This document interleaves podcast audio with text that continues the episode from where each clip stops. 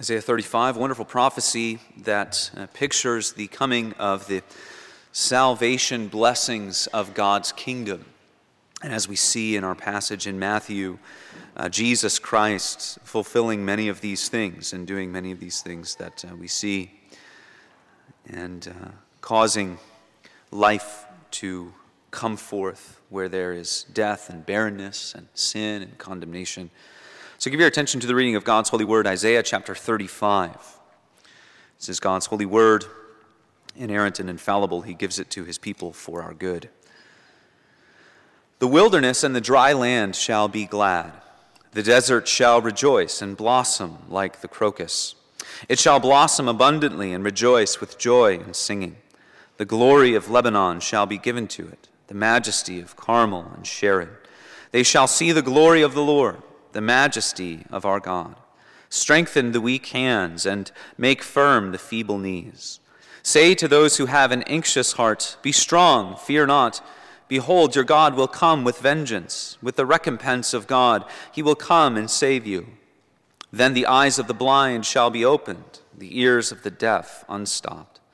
Then shall the lame man leap like a deer, and the tongue of the mute sing for joy. For waters break forth in the wilderness and streams in the desert. The burning sand shall become a pool, and the thirsty ground springs of water. In the haunt of jackals where they lie down, the grass shall become reeds and rushes. And a highway shall be there, and it shall be called the way of holiness. The unclean shall not pass over it. It shall belong to those who walk on the way. Even if they are fools, they shall not go astray. No lion shall be there nor shall any ravenous beasts come up on it.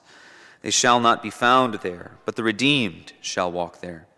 And the ransomed of the Lord shall return and come to Zion with singing.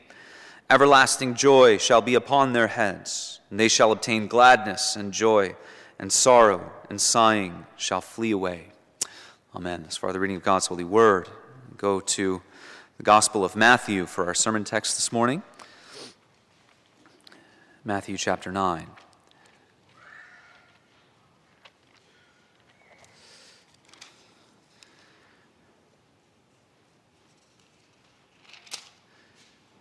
Matthew 9, beginning in verse 18 through to verse 34.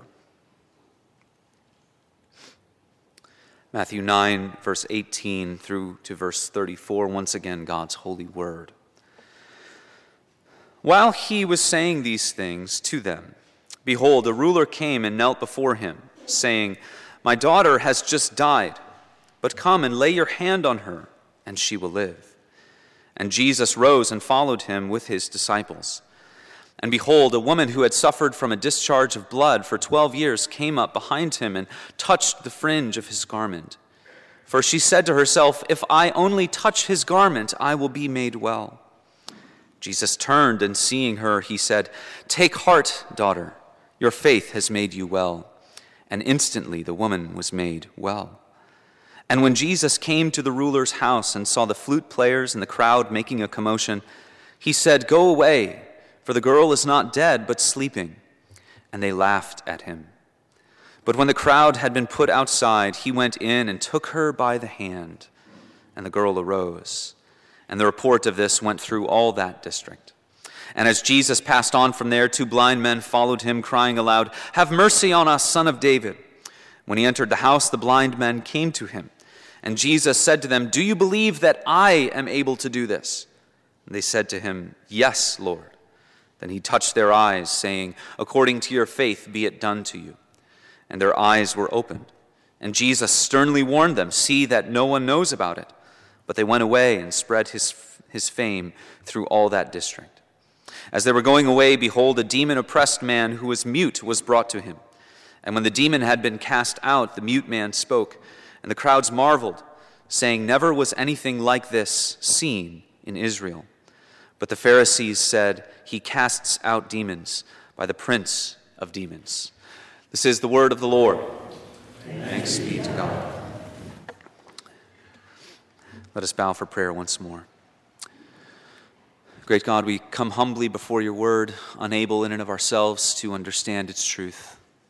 We ask that you would grant your Holy Spirit that we might be taught shaped, formed, made into all that you would have for us, that we might be not only testaments to your glory, but living stones in your church on earth uh, who live for you, taking up our cross and following Jesus only by your grace. In Christ's name we pray. Amen. Beloved congregation of the Lord Jesus Christ, there has never been anyone like Jesus. Never has been anyone like him, and there never will be anyone like him again. Historian Tom Holland uh, traces this theme in a recent book, and he writes this at the beginning. He says, To live in a Western country is to live in a society still utterly saturated by Christian concepts and assumptions. He says, 2,000 years on from the birth of Christ, it does not require a belief that he rose from the dead to be stamped by the formidable, indeed the inescapable influence of Christianity. Something uh, to think about, and, and, certainly we would see the merit in what uh, he is saying, but that can be a huge problem, can it? For there is no greater tragedy than to live under the influence of Christianity and to never know Christ. Matthew constantly puts Jesus in front of his hearers, his listeners, in order to avoid just that. That we would not come into contact with Christ and not know him, that we would not see him and reject him, but that we would embrace all that he is for the sinner. And so this section ends in Matthew 9 with a flurry of miracles to show us the faith that saves and the saving that Jesus does. And so, our theme that we'll be thinking about this morning, our life transforming reality is this come to Jesus with the faith that saves and learn of the healing which Jesus gives. Come to him in the faith that saves and learn of the healing which Jesus gives. So, first, come to him in the faith that saves. We see in this passage characteristics of the faith of those who come to Jesus. What does it look like to come to Him?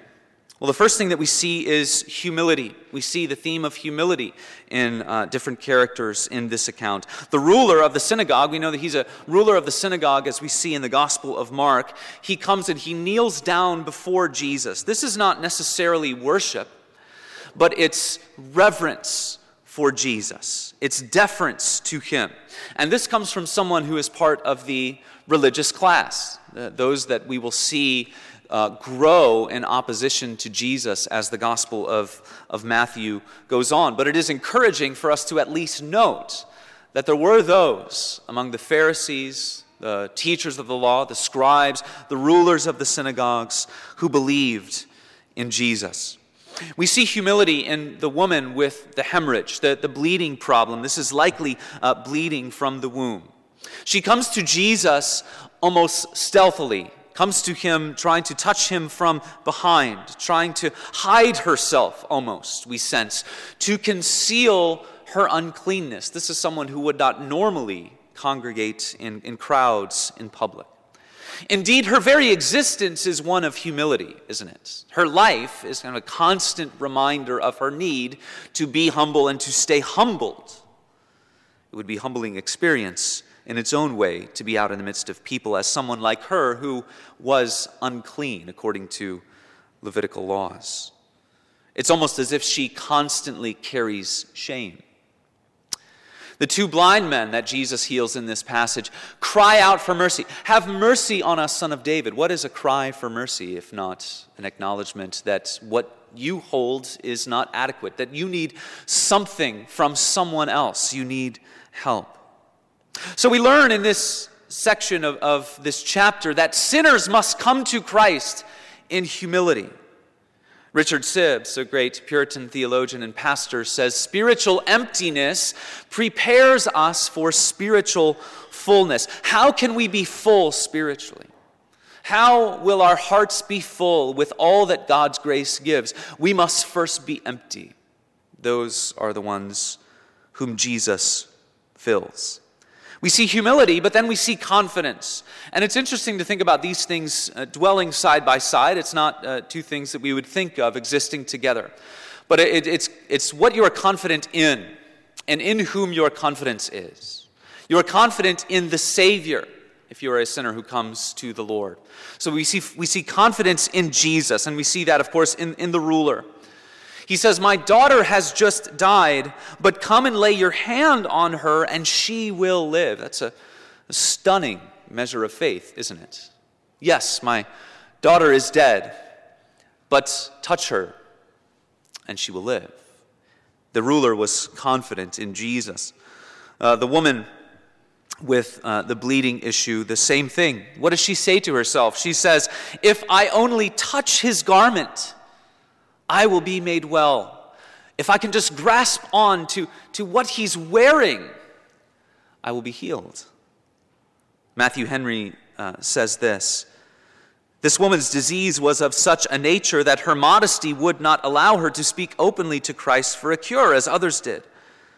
But by a peculiar impulse of the spirit of faith, she believed him to have such an overflowing fullness of healing virtue that the very touch of his garment would be her cure. She sees in Jesus the fountain of life, the fountain of healing. She is nothing if not confident in Christ. The blind men whom Jesus heals, we, we read of their confidence as well in verse 28, it's interesting. They cry out to Jesus, seemingly while, while he's on the way. Then he enters the house, and they come to him in the house where they have this exchange where their confidence in Christ becomes explicit. And it's almost as if Jesus asks the question so as to make that clear. In whom are you trusting? Because he says, Do you believe that I am able to do this? Not God through me, do you believe that I am able to heal you, to give you sight? And what do they say? Yes, Lord, we are confident that you can. They're confident. Sinners come to Christ knowing that in Him they will find all that they need. The Belgic confession that says, In Jesus we find a perfect Savior, a complete Savior. Thus, sinners who confidently come to him will never leave to go find something else. When you arrive at Jesus from a trusting and a believing heart, you have arrived at all that your soul will need for the rest of your earthly life. So we must have the confidence with those whom we see in this chapter to say, I have found all that I need. Psalm 45, verse 2 says, You are the most handsome of the sons of men. Grace is poured upon your lips. The heart that trusts Jesus Christ is satisfied in him. And one of the things that uh, you find written about, talked about in uh, many parts of uh, the history of the church's writings is the beauty of the Lord Jesus Christ. Right? To be satisfied in Christ is to see that his beauty exceeds all else. That's why we read Psalm 45. You are the most handsome of the sons of men. He is beautiful, he is glorious. Hebrews 7 says, It was indeed fitting that we should have such a high priest, holy, innocent, unstained, separated from sinners, exalted above the heavens. Right? The beauty and the wonder and the glory of Jesus Christ will always exceed our ability to express it. It goes beyond all that we think or could think. But we see this picture of sinners coming to Jesus in both humility as they think upon themselves and confidence as they see the Savior. We also see that Jesus saves these people through faith. That's another theme that comes up again and again throughout this flurry of miracles. Uh, the ruler has a faith that almost reminds us of the centurion. It's not the exact same in degree, which is a good reminder to us that we are not saved by a certain degree of faith. Right? A, a, a small faith, perhaps a weak faith, can still grasp a perfect and a strong Savior. But we see his faith in the Lord Jesus Christ.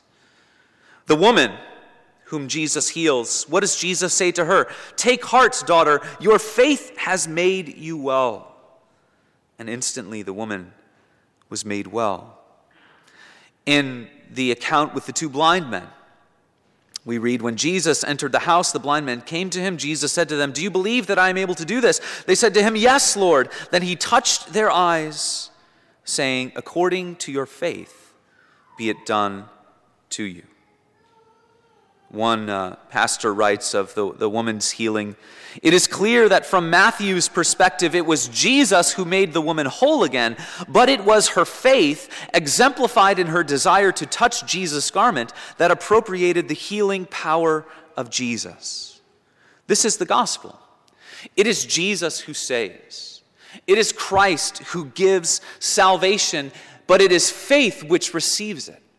Jesus saves faith appropriates and receives the blessings of salvation. So in this in these stories what we're finding are, are, pictures of how we come to Jesus Christ. We come in humility and we come in confidence in Jesus. John Newton says this is faith, renouncing everything we want to call our own and relying wholly upon the blood, righteousness and intercession of Jesus.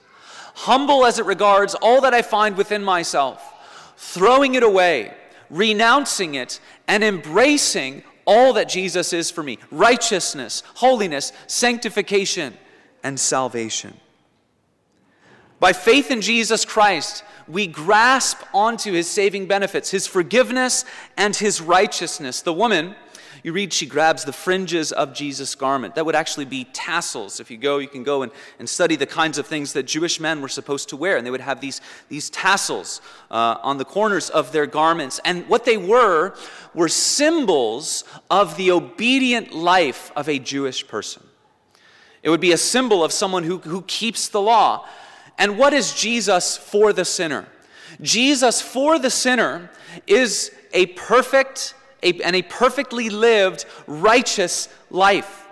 The woman who is coming to Jesus for healing reaches out in faith and grasp, grasps a symbol of Jesus' righteousness. And that is just what we do when we come to Jesus in humility and confidence. We, we are, with our hands of faith, grasping onto all that He did for us in winning satisfaction of God's justice in being a perfect substitute for us for sin, in living a perfectly righteous life, because it's not just that the, the, the slate is wiped clean and then we then have to prove our righteousness. Jesus cleanses our sin and grants to us his own righteousness. So we find a picture of what it means to come to the one who saves. For it is the righteousness of another with which we approach God. We see the, the faith that saves, and then we also see the saving that Jesus does. One of the things that we find in the Gospel of Matthew is a minimizing of the kind of oblique details of all of the stories. Matthew tends to shorten the accounts that we see in the Gospel of Luke and in Mark. He tends to take out details in order for us to focus more on Jesus himself. Why does Matthew do this? Well, just for that, to put the focus upon Jesus Christ.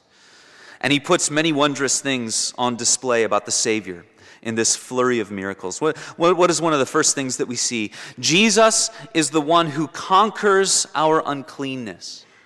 Jesus is the one who conquers whatever expels us from God's presence, whatever keeps us from God's presence. Jesus is the one who overcomes that.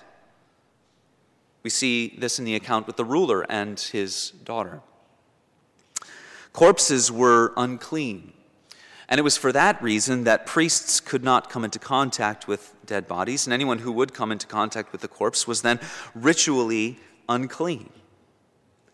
We see this with the woman. A woman with this type of bleeding, again, likely from the womb, was unclean. It's described in, in, Leviticus chapter 15. And this woman, because of her issue, would have been perpetually unclean. You can read about it in Leviticus 15. The blind men. Blind men were not unclean, but if there was any, ever anyone from the tribe of Levi who may have been a priest who was blind, he would have not been allowed to be a priest. And you can read about that in Leviticus chapter 21. And so, in all of these accounts, Jesus overcomes that which creates distance between God and the person. He overcomes it. He cleanses people from their uncleanness. He heals them of that which separates them from God. One writer says this What cut this woman off from approaching the courts of the Lord? Because keep in mind then, because of her ritual uncleanness, she is then separated from the worship of God's people in that day. She would not have been able to regularly worship with God's people, in addition to many other things. Really, she would have been cut off from normal life in many ways. But he says this what cut her off from approaching the courts of the Lord does not cut her off from approaching Christ. What keeps her from worshiping with God's people does not keep her from Jesus. It's an amazing thing to think about. You may come to Christ in the worst kind of uncleanness, and to the humble and the contrite, he will cleanse. It's here that we see the compassion of Christ, too, the tenderness of Jesus, who touches this young girl's body to raise her to life, who allows the woman to touch him who touches the eyes of the blind. We need to be reminded that we do not make Jesus unclean, though we come in our uncleanness. He makes us clean. So come to him. Come to Jesus in humility and confidence. That is what the heart of the believer does. It comes to Jesus, and it always comes to Jesus. We come to Jesus each and every day. And we find in him all that we need. We find his cleansing, that he overcomes that which separates us from God. We find his tenderness and his compassion and his love for us, his grace and forgiveness and mercy and blessing. Jesus says in John chapter 6 All that the Father gives me will come to me, and whoever comes to me I will never cast out. John Bunyan has an entire book on this verse. And you could have a list of excuses why you wouldn't come to Jesus. And people come up with these excuses. They'll say, as Bunyan says, But I am a great sinner, you say. Jesus says, I will never cast out. But I am an old sinner, you say. Jesus says, I will never cast out. I'm a hard hearted sinner, Jesus says, I will never cast out. I'm a backsliding sinner. I have served Satan. I have sinned against light. I have sinned against knowledge. I have sinned against mercy. I have sinned again and again and again. Jesus says, The one who comes to me, I will never cast out. Jesus is the one who conquers our uncleanness. He's also the one with power over all creation. This is a, a list of 10 miracles in chapters 8 and 9 after the Sermon on the Mount, and they show the power of Christ over the sicknesses of the life uh, of this life and the world. Jesus can heal the wounded. He can reverse the afflictions of the fall and the curse of sin. Uh, he can even give life to the, to the dead. What's it saying to us? It's saying to us that because of the power and the authority of Christ, those who take refuge in him have their entire outlook on life transformed and changed.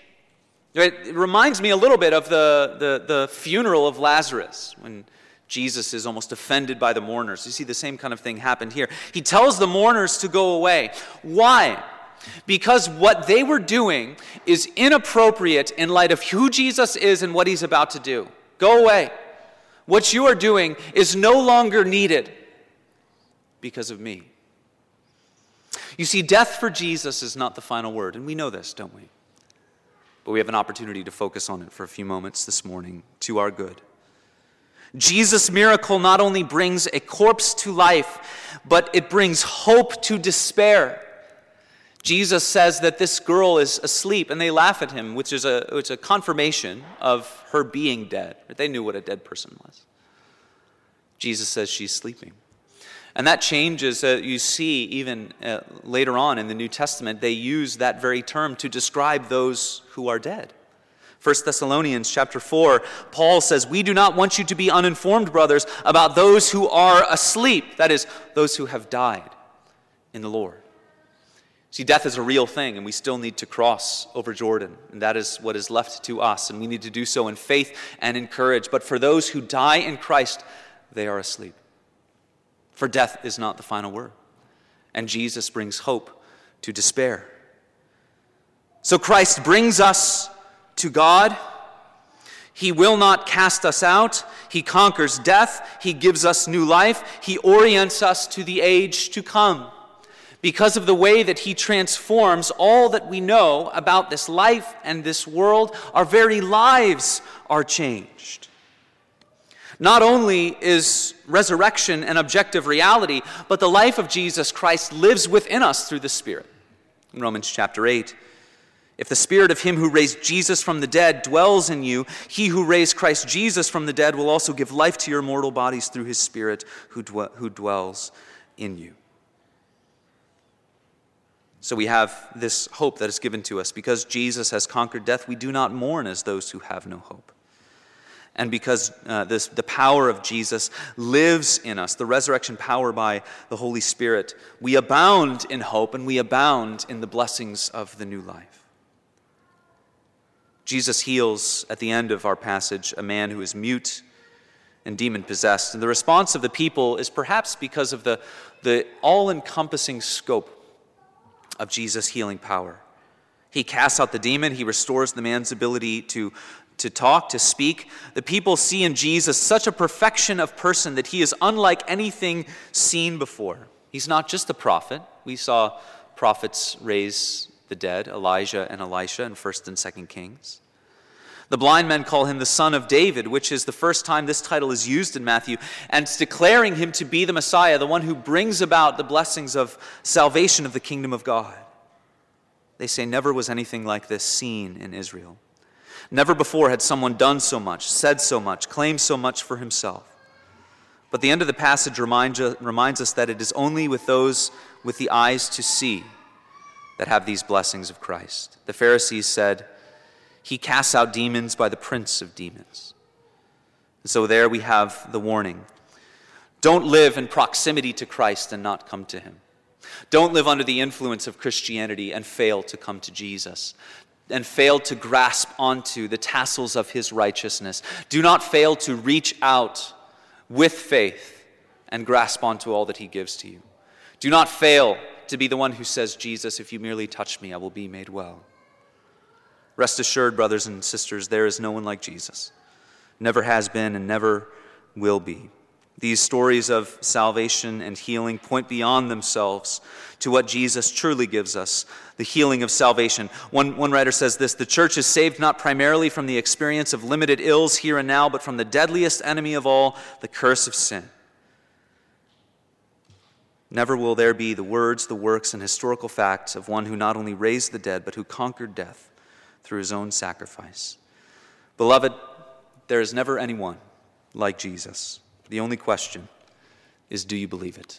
Let's pray. Heavenly Father, we thank you and praise you for your grace and your goodness. Continue to uh, pour out your grace in our lives. Lord Jesus, we worship you as our prophet, priest, and king and savior. We give you all of the glory and ask that you make these uh, scriptures present to our minds and hearts today, that we may live for you by the power of your Spirit. In Christ we pray. Amen. We sing number 380.